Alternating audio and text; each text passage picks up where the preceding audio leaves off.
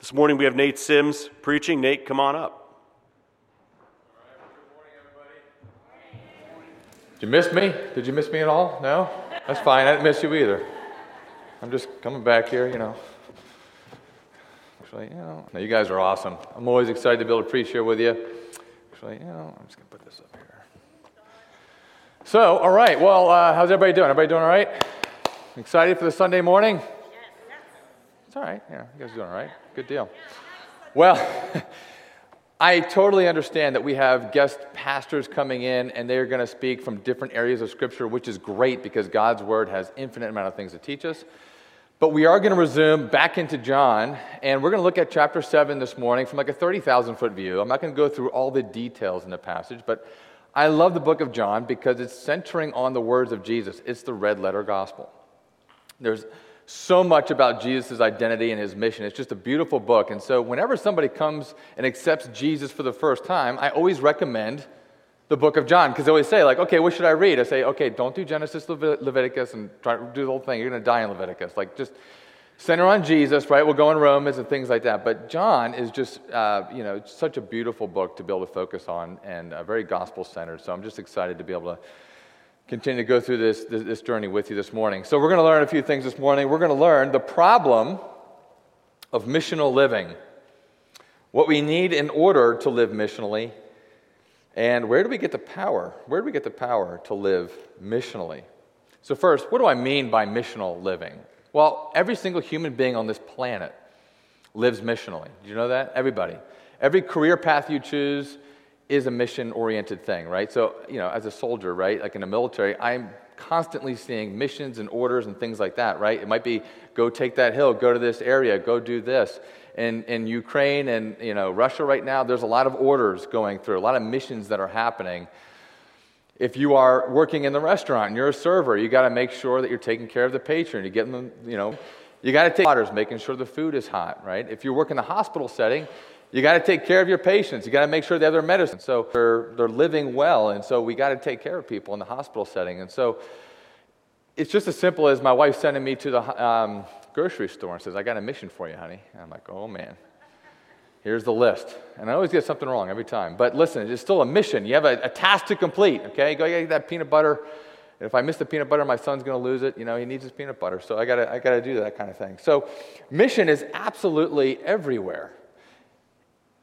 And it's no different for Jesus. In, in, in, the sense of, listen, Jesus is being sent on mission.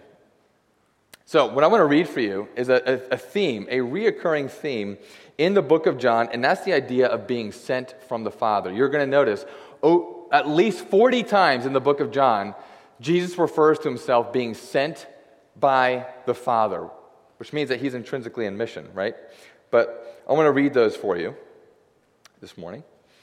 John 7:16 says this. So Jesus answered them, "My teaching is not mine, but his who sent me." John 7:18 The one who speaks on his own authority seeks his own glory, but the one who seeks the glory of him who sent him, and in him there is no falsehood. So Jesus proclaimed as he taught in the temple, You know me, and you know where I come from, but I have not come from my own accord. He who sent me is true and in him you do not know him, and him you do not know. John 7 29, I know him, for I come from him, and he sent me. John 7 33, Jesus then said, I will be with you a little while longer, and then I'm going to go to him who sent me. So you're going to see this theme of being sent. John chapter 1, John's going to just blow everything up and say, Oh, yeah, Jesus yeah, he, he always existed. He was never created. He actually created the world. John chapter 17, Jesus in his prayer life, he's talking to the Father, and what is he doing? He's rent beautiful, intimate relationship before the sins of the earth, and he says, I had glory with you. This beautiful, intimate relationship before the foundation of the earth. So Jesus always, forever, has been on mission. So, what is that mission? Right? So, Jesus, Jesus is living on mission. What is his mission? Right? If I go to the grocery store, it's pretty easy to know. Like, I have the mission right here. I need to get the eggs, peanut butter, and you get, you know, it's, it's very specific. So, what is the mission of Jesus? And let me, let me tell you something. As an army chaplain, I'll get into this a little bit later, but I've talked to so many people who proclaim to be Christians, and yet they don't know the answer to this. What's the mission of Jesus? What would you say? Luke 19, 10 is my, my life verse, okay? It literally, very clearly, very simply defines the mission of Jesus. The Son of Man came to seek and save the lost. That's what Jesus came to do. It's a very simple passage.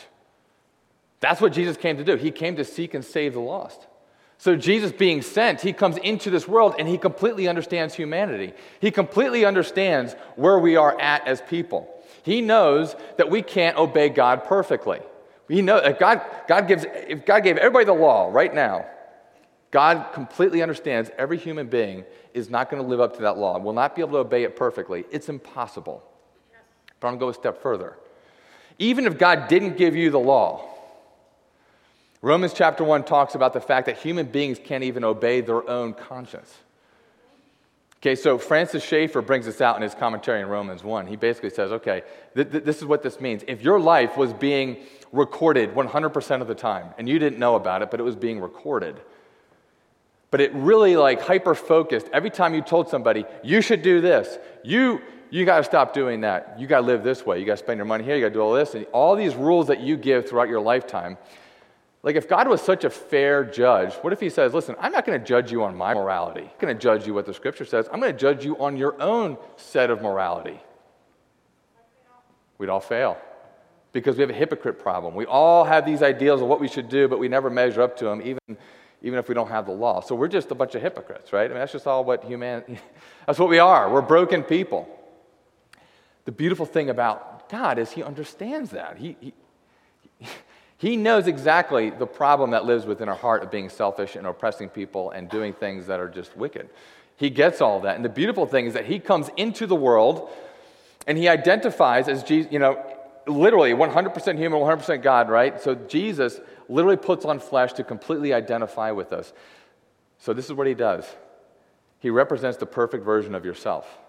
I don't know what the perfect version of Nate Sims is. My wife would probably love to know him. But Jesus, he lived perfectly. He perfectly obeyed God. He perfectly prayed and, and, and literally identified the very perfect version of what humanity was supposed to be. So he lived his life completely obeying, completely living the way he should. And when he died on the cross, he paid the penalty for not being able to live up to God's standard. He absorbed all that sin, all the stuff that we deserve, the way that we should be treated, Jesus was treated. So he dies and he resurrects. And the beautiful thing is, by faith and trust alone, by faith and trust alone, you enter into this relationship with him, and now he's going to treat you like he should be treated in God's eyes, which is perfect. It's trading places. He lived a life we couldn't live. He died a death we should have, we should have died. He trades, God literally trades places with us. The cosmic power of all things literally becomes low to identify with us, to save us the Son of Man came to seek and save the lost. That's the gospel. That's the mission right there. Isn't that beautiful? I hope so. I hope you think so. Let me ask you a question What's your mission? Do you have a mission? Oof. Ladies, let's go check this out here. John 17, verse 18 says, As you have sent me into the world, so I have sent them into the world referring to his disciples. John 20, 21, Jesus said to them again, Peace be with you. As the Father has sent me, even so I am sending you. Jesus sends his disciples into the world. We're on mission.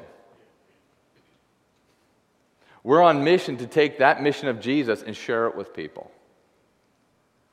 Like, it's a very uncomfortable passage because the reasons why that we resist this mission, we have it right here. We go, we got a pastor for that. Well, you know, a lot of churches will say, we have a pastor for that. Or we have missionaries that do that.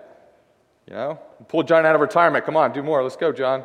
I'm just kidding. And I, you know, but like that's that's what a lot of people do is they try to push that onto just the leadership. But this is his intention for all disciples is to be missional. And I understand we have introverts and extroverts. I completely understand that we're made differently, but we can all live missionally. And that's for other trainings like co-joiners that's going to happen in a few weeks and also a big push for that in October, which I'm excited about. But there's ways to train and understand what does it look like to live missionally in the world that we live in. But nonetheless, I just want you to understand we are to be living missionally. That's what Jesus calls you to do. People always say, like, what am I called to do? Well, I can tell you right now, this is one of them. It's a hard pill to swallow. It is. So, just because there's a mission doesn't mean there isn't problems, right? So, Jesus lived on mission. And any mission that exists, it doesn't matter who you are, there can be problems with that mission, right? If I'm going to the grocery store, there could be a traffic jam. I could forget my wallet. I could just forget the list and start wandering around just buying whatever I want to buy. You know what I mean? Like, there's problems to mission sets. That's what war is. There's missions constantly have to adapt, right? Uh, you know, if you're a server and the cook makes a mistake and it's really bad food and it's like raw, like, you know, there's a problem with the mission, right? And so Jesus faces this problem in John chapter 7, actually throughout the entire, his, the entire book, but his entire life was, he had a lot of problems, barriers with that mission. And I'm going to categorize it really under one thing that encompasses many different things, but we're going to see it in this passage. But it's, it's rejection. Rejection is the problem of missional living. You're going to see this in, right here in two ways. You're going to see a physical and kind of like a social. Okay? So, physically, um, we're going to take a look here. John 7 1 says, After this, Jesus went about in Galilee. He would not go in Judea because the Jews were seeking to kill him. That's a form of rejection. Because when you die, you lose all connection with people. That's why suicide is so painful. It's because it's a rejection of self and others. Right? I, I literally just delivered a death notification to a family who found out that um, you know, their son had committed suicide. You know how painful that is to watch a father just break down in your arms? It is brutal. Death in general. Jesus gets super angry about death because his friend Lazarus dies. Um, death is the enemy, death is rejection, death is a horrible thing. And Jesus was living missionally, and the Jews were seeking to kill him because he violated the Sabbath, so, that, so they, they accuse him of, right? So that's why they're on mission. I mean, they're on, they want to reject him, they want to kill him. And really, like, as Americans, like, we're not really like, we don't see this as a problem living missionally. Like, we're not like, we're not like Jesus in the sense where people wanted to stone him or kill him. We're not really worried about that. I'll tell you what, though, Christians in other areas are absolutely, it's a big barrier for them. So, in, um, according to Christianity Today, Nigeria led the world with uh, 3,530 martyrs confirmed by Open Doors in its 2021 list. That's a lot of dead Christians. The problem to living missionally for them is literally death itself. We, for the most part, don't experience that. In fact, we, we experience the other part of what Jesus experiences, which is social rejection. The Jews were seeking to kill him. Now, the Jews' feast of booths was at hand, so his brothers said to him, Leave here and go to Judea, that your disciples may also see the works that you're doing. For no one works in secret if he seeks to be known openly. If you do these things, show yourself to the world for not even his brothers believed in him. So, rejection really hurts, especially when it's people that are supposed to love you, care for you, people that you've grown up with. There's relationships that are very closely knitted to you. Like, if you get rejected by them, it's extremely painful. It creates emotional pain. And really, that's a big barrier when, like, people don't support you when they're supposed to. Like, Jesus' own brothers literally didn't believe in him right? And Jesus, like literally, the perfect one, lives in the household and they can't even see it. It's just crazy to think about. Like, what was Jesus as a brother? I don't know, but you know, maybe it'd just be face all the time. I, I, don't, I don't know what that's like. But let me tell you, Jesus faced rejection on the personal inner ring relationships, but he also faced it throughout this passage of John. I'm not going to get into everything. But the religious leaders cast him out. They've rejected him. They've publicly humiliated him as much as they could. But also, you have the crowd, and the crowd is a mixed group of people. But they about where he lived, and so they're in John 7. They call him a demon. They were confused about where he lived, and so they're accusing him of that. They're like, dude, we don't even know your education status. Jesus didn't go to Harvard. He didn't go to Princeton. He didn't go to Westminster Theological Seminary. He didn't go to the big, he didn't go to seminary. And so they were like accusing him of, like, who is this guy? How can he teach? He doesn't even have an educational background, right? And so there's all kinds of confusion around Jesus Christ. And so he absolutely faced rejection. And this is probably one. I missed you. Right, there we go. Now we're back. Sorry, I was singing there. So you don't want me to be a worship pastor, okay? Let me just tell you, I am not dropping my application for that. You would all run away. Hallelujah. You sing it. Sing it, sister. So, um, oh man, you had me lose my train of thought. So, so um, that is social rejection is the biggest thing that Americans actually struggle with because we want everybody to like us. We just want to be liked. At the end of the day, we want to be loved and accepted by everybody, internally in the church and also externally in your workplace and wherever you live. You want people to just like you. So it's just better not to live missionally because you know it's going to force some type of rejection. What if I say something and they're mean to me? What if I say something and I don't know something? And you start rejecting yourself because now all of a sudden you don't know the answer to a simple question. And so rejection becomes a real big problem for missional living. And yet Jesus goes through with it. He's facing those things right now in this passage. It's just a problem. And that's a problem that Leidy's church and every single Christian in this world, they're literally going to have to, physical rejection, social rejection. You're going to have to contemplate those things in your life. It's just a problem. So, what do we need in order to live missionally? What do we need?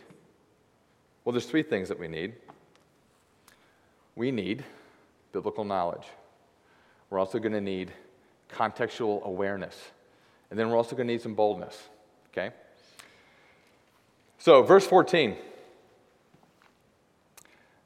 About the middle of the feast, Jesus went up into the temple and he began teaching. The Jews therefore marveled, saying, How is that this man has learning when he has never studied? Now, what was Jesus teaching? Specifically, we don't know exactly what Jesus was teaching at the, at the Festival of the Booths. We, we don't really know. But I can tell you this right now, it's based on the scriptures. Right? And so, Jesus, in some way, is talking about the scriptures in a way probably alluding to his fulfillment as the Messiah, but he's teaching. Idea. If you're going to live missionally, you need to teach.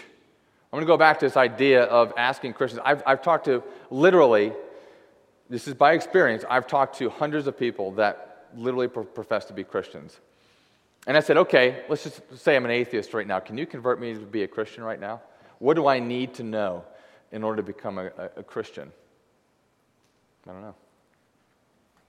I don't know. You got to like, you know, got to like read your Bible and you got to pray and you got to, you should probably go to church.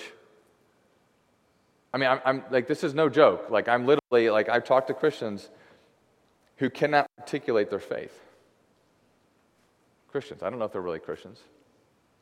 So I want you to think about this way. Let's say one of you takes me out to dinner, and uh, you know, it's your, you know, you're married, so it's a couple, and I'm sitting across from you, and I'm just like, well, tell me the story of how you guys came together. Now imagine if one of you was like, I really can't really explain it at all. Like, I, I have no idea. Like, both spouses are like, yeah, I don't know. We're just kind of here. Like, what are you talking about? That doesn't make any sense. You should be able to know how you got together in your marriage. Like, Ephesians 5 says we're married to Jesus. So please let me know how to have a personal If somebody said to you, please let me know how to have a personal relationship with Jesus, do you know how to articulate that? Or you start like sputtering around and saying all kinds of things like atonement and other, like, which is, that's why a lot of people like, they know it. They'll be like, uh, you know, there's Jesus, and then, you know, he kind of came and um, he died on the cross, and, and um, there, there's sin there. And do we know how to really communicate baseline level Christianity, basic, this is my relationship with Jesus? Do we know how to do that? These are just things to think about. But if you want to live missionally, you have to know like what you're being missional about. That'd be like my wife sending me to the grocery store and be like, I don't know. I want you to go to the grocery store. Just go in there and just get stuff. I, I don't, I'd be like, well, I, then, then I'll come back and be like, well, you got, why did you buy vinegar? I didn't ask you to buy vinegar, like, you know, or whatever, right? So we need to be able to teach people God's word, right? the basic story of how we became to know Jesus. All right, now, number two, what we need is contextual awareness. So now this is where I'm getting to the scriptures here a little bit. We're at the festival of the, of the booths, right? This is the big feast of celebration. The Feast of Booths was a huge celebration that Jews would come all around the area to go and have this huge party because it's one of the five festivals where God commands his people to be thankful, to be joyful. And in particular, what are they celebrating? They're celebrating when God delivered Israel from Egypt and they had the 40 years in the wilderness. God provided for them, gave them food, gave them water, literally was showed up in a, like in a cloud of, of, you know, well, he was fire and pillar by night, or fire by night. So he showed up in like a fizz of water. And, and so there would be fire ceremonies. You know, God provided water in a desert. Trust me, you need that because that's literally life. I've been in the desert, and if you don't have water, you're dead. Um, like, God provided salvation. He provided their means for 40 years. And so they go and they remember that. They make these little booths out of branches and they kind of represent their nomadic living style. But it's a huge, week long celebration about God's provision. Pretty cool, huh? Like we celebrate Easter for a few hours on Sunday, but they know how to party, okay? They know how to celebrate God. They, they party for a week. It's a good time. They're celebrating God for, for all that time. Now, it's either seven or eight days. Commentators don't really know exactly. And when, when, um, when Jesus, at the very end, he talks about water, and right, he makes a connection. We don't know if it's on the eighth or seventh day. The eighth day became a day of closing ceremonies, almost like the Olympics, right? They closed down the ceremonies. But basically, it was a week long celebration. And so Jesus completely understands that. He has a contextual awareness to do that. So he reaches the Jewish people by teaching from the scriptures and speaking their language. He understands that context. But he goes up in the middle of the, the Feast of Booths because he had to conceal his identity because people were literally trying to kill him. So he had to go on the Father's timing. Whenever the Father wants him to go up there, that's what he's going to do. Contextual awareness is important. Do you know the context of America? Like there's books written about like sociology and you know you can read theological books, but do you know what kind of people live outside of these church walls? I'll give you a very brief snapshot of what you're looking at. You ready? So, if you talk to the average American, they're going to tell you, of course God loves me. Of course God accepts me. I get all that, right? Like they get part of the John 3:16 where for God to love the world. That's the only thing they really get. God loves me, therefore, whatever's in my heart must be expressed, it must be shared, it must be celebrated, it must be whatever. And so here's really the basic idea of what people believe. It's like it's kind of like my son Judah. Now I love Judah. He's back there right now. I don't know he's not paying attention to me. That's okay. But He's five years old. But he, um, I ask him, I say, I say, Judah, what, um, his favorite character is Star, in Star Wars is uh, Darth Vader. Listen, don't, don't judge, all right? But I think he likes the red lightsaber, okay? And so I ask him, I said, well, what's, uh, what's Darth Vader's favorite food? He says, well, macaroni. I said, okay. I said, where does Darth Vader like to go on vacation? He likes to go to the beach. All right, well, What's Darth Vader's favorite toy? It's Legos. What is he doing? He's making every, he's projecting himself onto Darth Vader. I love Darth Vader. He must love everything I love. We do the same thing for God. See, Scripture says God created us in His image. The American people out here are going to say, no, no, no, we're going to make God into our image. That's what you're dealing with. God couldn't possibly disagree. He must affirm everything I want. And then what they end up realizing at the end of their life is that they don't have a relationship with any type of God, they have a relationship with themselves. And that, my friend, is true hell. we need to understand the mindset of the American culture. I already said this before, but there's already more non Christians in this world than Christians, right? So it's a mission field. Every day is a mission field. So know your context, know who you're talking to, ask them questions, ask them about their story. Just like, you know, just like a simple thing like, okay, well, how do you know that God celebrates everything in your life? Or how do you know God won't judge you? Or how do you know, like, you believe in God, if He's a higher being, do you think you guys both think the exact same way? I mean, me and my spouse don't think that way. Like, we're married, we've been together forever. Like, God is so much greater than that, right? So, you know, you just have some basic conversation of just exploring their views on spirituality. So, context, uh, contextual awareness. The third thing um, is boldness. Now, this is also a struggle. If you look at verses 21 through 24, I'm not going to read it for you. Jesus. But basically, it's this why did, why did the Jews want to kill Jesus? It's because he healed on the Sabbath. And so here's what they said You did work on the Sabbath. Now, here's, here's the problem the Jewish people had to obey the Sabbath and circumcision. But circumcision came first because here's the problem. If you have to circumcise a little boy on the eighth day and it ends up on the Sabbath, you have a conflict. Okay, am I going to do work? Because if I do that, if I, if I work on the Sabbath, I'm violating God's law. But then you have a tension of like the Sabbath. And so what they would do is say, no, circumcision comes first. We have to obey that law. It's greater. Well, simply, Jesus just, he just made somebody better. He actually made that person experience rest on a Sabbath, and yet they wanted to kill him for it. So he says, You're hypocrites. There's a boldness there to go against the religious leaders. Christians got to get a little bit more bold. This, this culture is not, it's not getting any better. And at some point, we're going to have to be more bold. What if we can't meet in buildings like this? What if that happens? We have to boldly go into the basements of our home to talk about Jesus. I don't know. I have no idea what the future holds. My friend I met with him this week, and he, um, he's a UCC pastor, but he's a conservative, theologically, you know, pastor. They ended up hiring him. And literally, I literally just talked to him this, this week. And he said, uh, Yeah, we had a big pastor's conference, a whole national conference.